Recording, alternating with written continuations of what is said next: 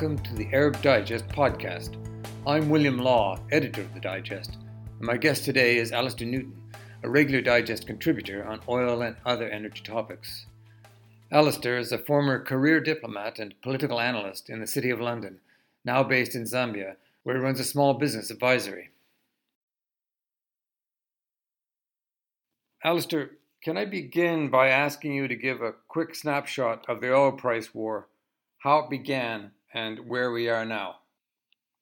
It began really because OPEC Plus at the beginning of this month failed to agree on further cuts in output for which Saudi Arabia in particular was pressing in response to what has been quite a long running surplus in global supply relative to demand, being exacerbated by what was then still the fairly early stages of the coronavirus crisis, albeit that it was actually pretty well developed in China by that time, and oil demand in China had fallen very rapidly as a result.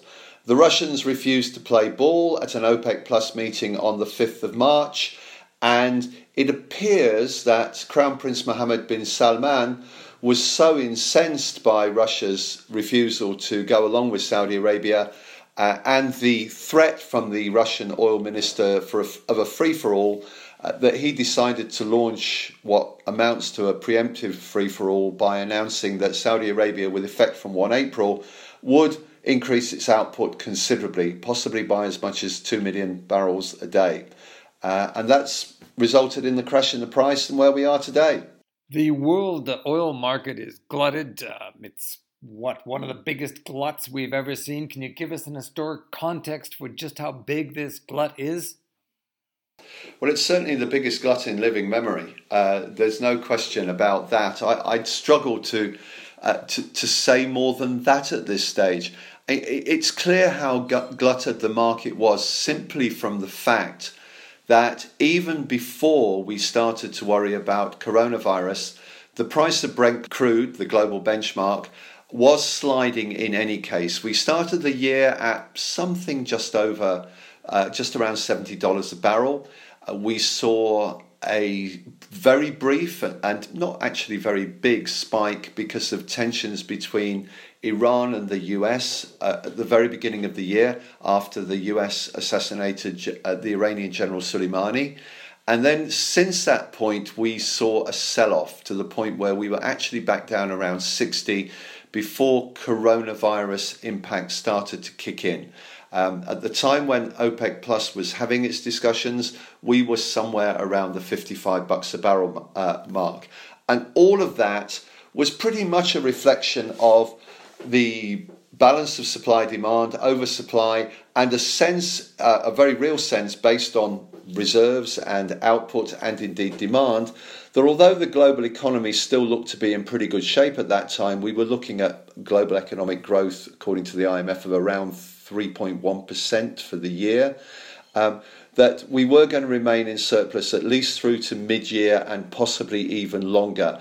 The general consensus at that time was that the rate of increase in demand for oil this year was not going to drop off completely, but that it was going to slow significantly, maybe to less than a million barrels additional per day required uh, for the global market as a whole by the end of this year. Some analysts are banking on the China economy rebounding, and with that will come a rebound in the oil price. Is that realistic, or do you think it's too optimistic? I think we need to break that question down into two parts, uh, Bill. The first is will we see China's economy rebounding? And secondly, will that rebound actually push the oil price up significantly? And I, I underline the word significantly there.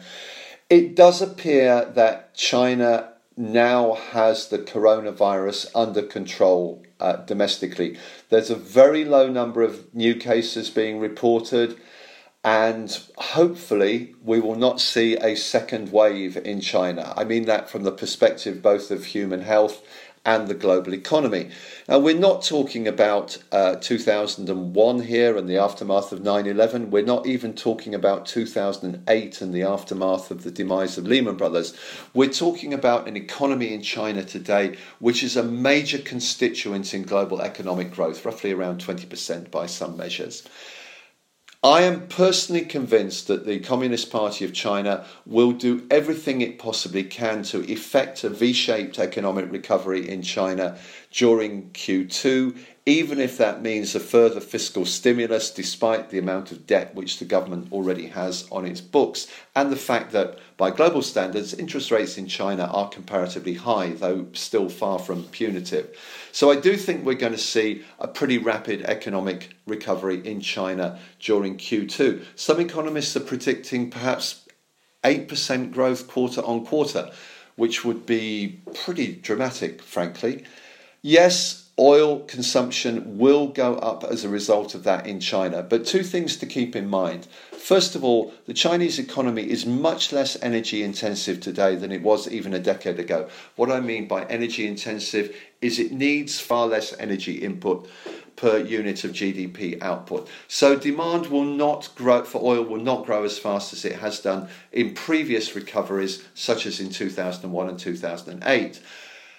Furthermore, of course, we also have to consider what's going to happen in the rest of the world. And clearly, Europe is undergoing a huge slowdown economically at present, and one has to be very cautious about prospects for the US going forward, despite Donald Trump's clear determination to try to keep the economy on track. It's not clear that we are going to see the US continuing in positive economic growth. Many economists believe we are going to see a technical recession, that is, two quarters of negative growth, two successive quarters of negative growth in the US from here on, if the US is indeed not already in negative growth. It remains to be seen whether even a $2 trillion stimulus agreed by Congress this week is going to save the US from recession and therefore a collapse in oil demand there. So uh, we shouldn't anticipate a major rebound in the oil price. Uh, I want to ask you about uh, Saudi Aramco and the shares, uh, which were put out uh, in uh, December, have now dropped below their initial offering. Is that a cause for concern for Saudi Aramco and, and Mohammed bin Salman? I don't think it's a cause for concern for Saudi Aramco per se. I mean, let, us keep in mind that uh, the initial share offering, which we saw last year, was only a very small proportion of Saudi Aramco's total value. Um, it is a concern clearly for the shareholders, most of whom, as you know, Bill, are actually uh, Saudis. And it is a concern for Mohammed bin Salman in the sense that he has put a lot of his personal weight behind establishing uh, his very high valuation of Saudi Aramco. And it does reflect on his personal credibility. Having said that, I think chatter about possible threats to Mohammed bin Salman's position are seriously overstated. I think the prince is in a very strong position in Saudi Arabia today. Uh, that is until proven otherwise. And of course, the opaqueness of many, uh, m- much of Saudi Arabia means that one can never be absolutely certain about these things. Crown Prince Mohammed bin Salman will, in my view, want to see the Saudi Aramco share valuation going up as soon as he possibly can. Uh, clearly, the way forward on that would be to try to find some solution to this price war uh, going on with Russia just now. Because if the oil price were to recover, and it certainly would recover a little at least in the event of a solution being found to the price war, uh, then we would, I think, almost certainly see Saudi Aramco's share price recovering a bit as well. Well, that does take me to this uh, a major criticism of Aramco is that regardless of what the company itself says it operates really at the behest of the crown prince. Is Mohammed bin Salman playing the right strategy now, taking on the Russians, especially with uh, the COVID 19 situation? Is he doing the smart strategy? Well, at the risk of being accused of outrageous flattery, Bill, I have to say it's very difficult to know what I can add to the excellent newsletter which Arab Digest put out yesterday uh, about the uh, three wars which Mohammed bin Salman has chosen to, to or, or, or, is engaged in, perhaps I should say. Two of them wars of choice the war in Yemen uh, and the price war with Russia. Uh, the third, of course, coronavirus is not a war of choice by any means. That's uh, sadly a, a, necessity for many global leaders uh, today. Um, personally, I've always been of the view that it's very unwise to be fighting wars on more than one front at any given time.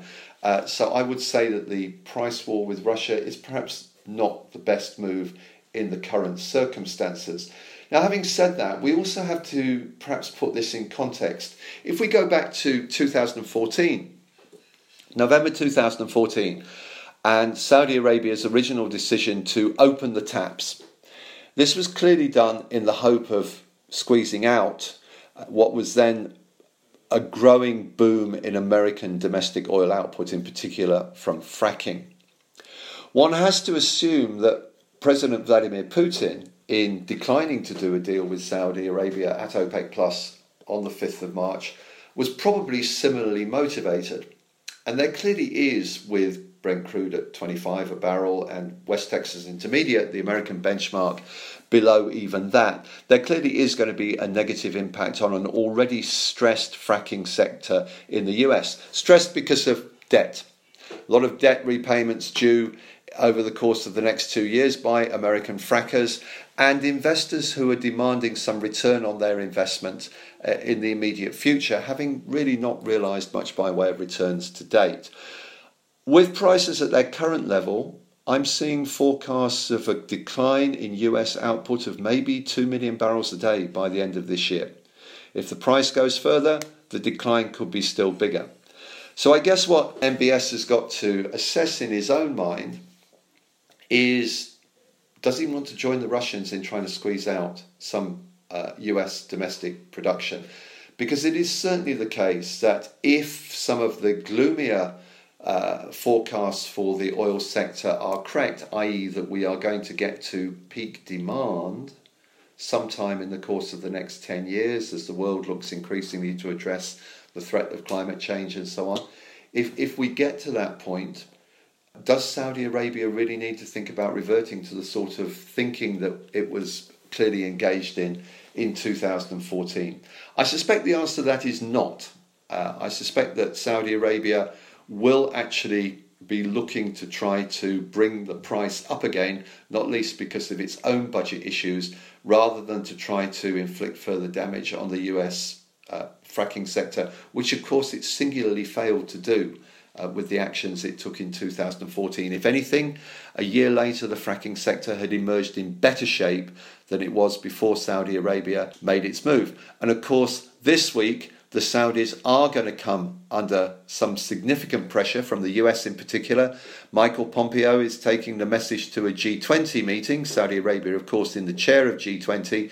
America wants to see oil prices pushed higher, uh, partly for the interests of its own industry. Clearly, Donald Trump has been persuaded that oil prices have gone too low, despite the fact that he's always been an advocate of low prices, for obvious reasons, very electorally sensitive in the US.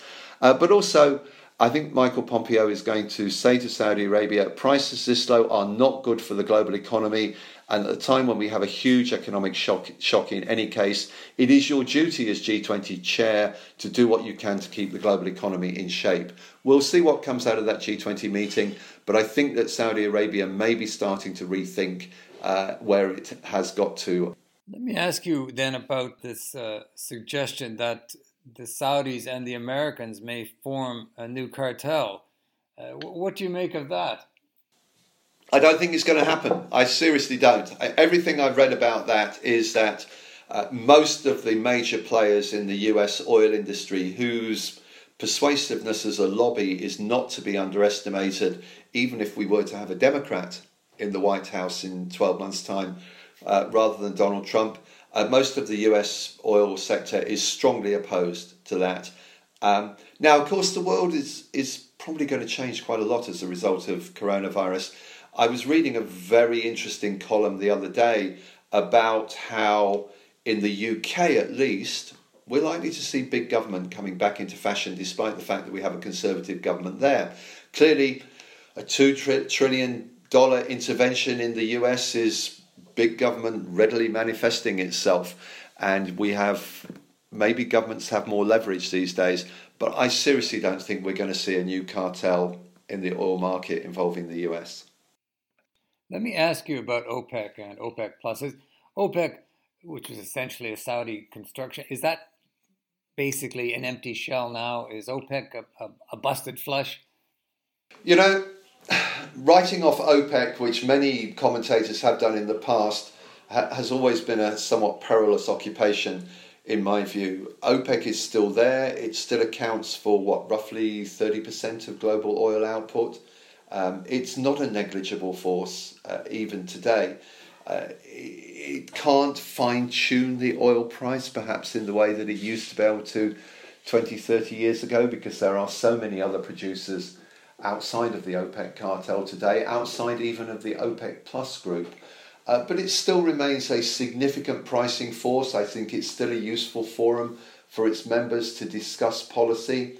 Uh, of course, its members do cheat on quotas, we all know that. But by and large, actually, I have to say that I think OPEC as, a, as, a, as an entity has been much more coherent in its approach to output and pricing for the last five or six years at least. So I wouldn't personally write it off. I, I certainly think that there is a lot to be said for trying to re-establish and retain coherence in an OPEC plus group uh, from the perspective of those who support the cartelization of oil output.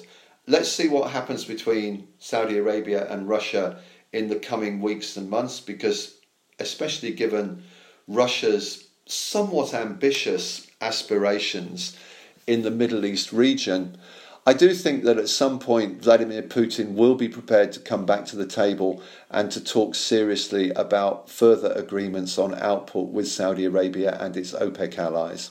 Some analysts are talking of oil at $10 a barrel, $5 a barrel. Now, now here's the question, Alistair, that you knew was coming. Put you on the spot here. Where do you see the price of oil headed to come to the end of 2020? Where would you think the price of oil would be? You know, about six years ago, I was speaking at a conference in January of the year in question, and one of the participants said to me, What's your forecast for the price of Brent crude at the end of this year? And my response was, I can tell you exactly what it is, it's wrong. Um, and I think that holds even more true in 2020 uh, than it did at that time. Let's just consider this year already. We're not even at the end of Q1. Did anybody three months ago see Brent crude at 25 bucks a barrel, even during the course of the full year 2020, let alone by the 25th of March 2020? The answer to that clearly is no.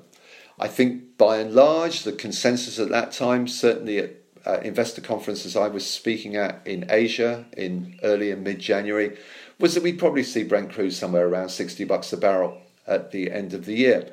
But at that point, although everybody was aware of this new virus which was in Wuhan, nobody was anticipating the devastating impact the glo- on the global economy of coronavirus. There is still a great deal we do not know about coronavirus, including really how effectively to stop its spread. We have some ideas now, and clearly we've seen in South Korea, Japan, to an extent in Italy, despite the horrific rate of fatalities there. Um, perhaps in Spain, in Spain and France as well, we are seeing some steps which are helping to slow it down, but always at significant economic cost. And it remains to be seen how quickly, first of all, we can actually stamp out coronavirus, and secondly, how quickly the global economy will recover once that has been achieved, and it may be many months before we have the answer to those questions. So, right now, I would say that we can't even remotely begin accurately to forecast what the price of oil is going to be, even by the end of Q2, let alone by the end of Q4.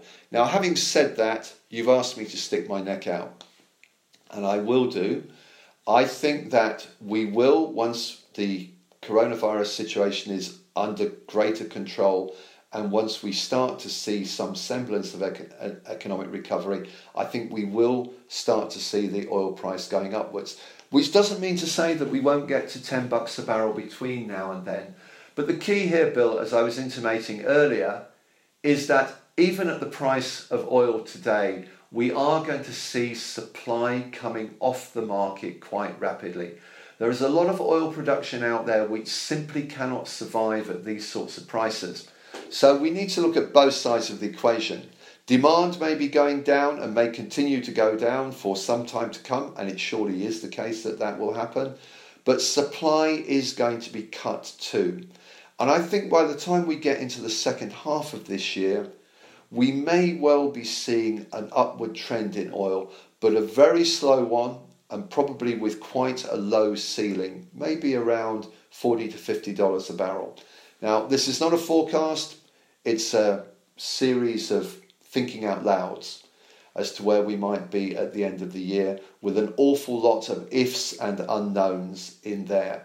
But I do think that the medium term trend, by which I mean six to nine months, from 25 ought to be upwards unless the pandemic turns out to be towards the gloomier end of what is already a pretty gloomy spectrum of uh, forecasts for where we could go from here.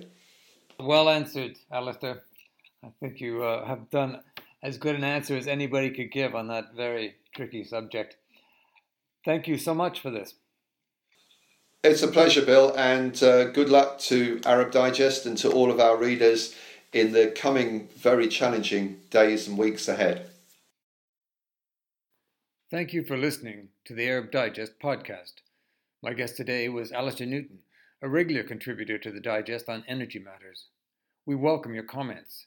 If you're not already a member and you want to join the club, you can find out how by going to arabdigest.org.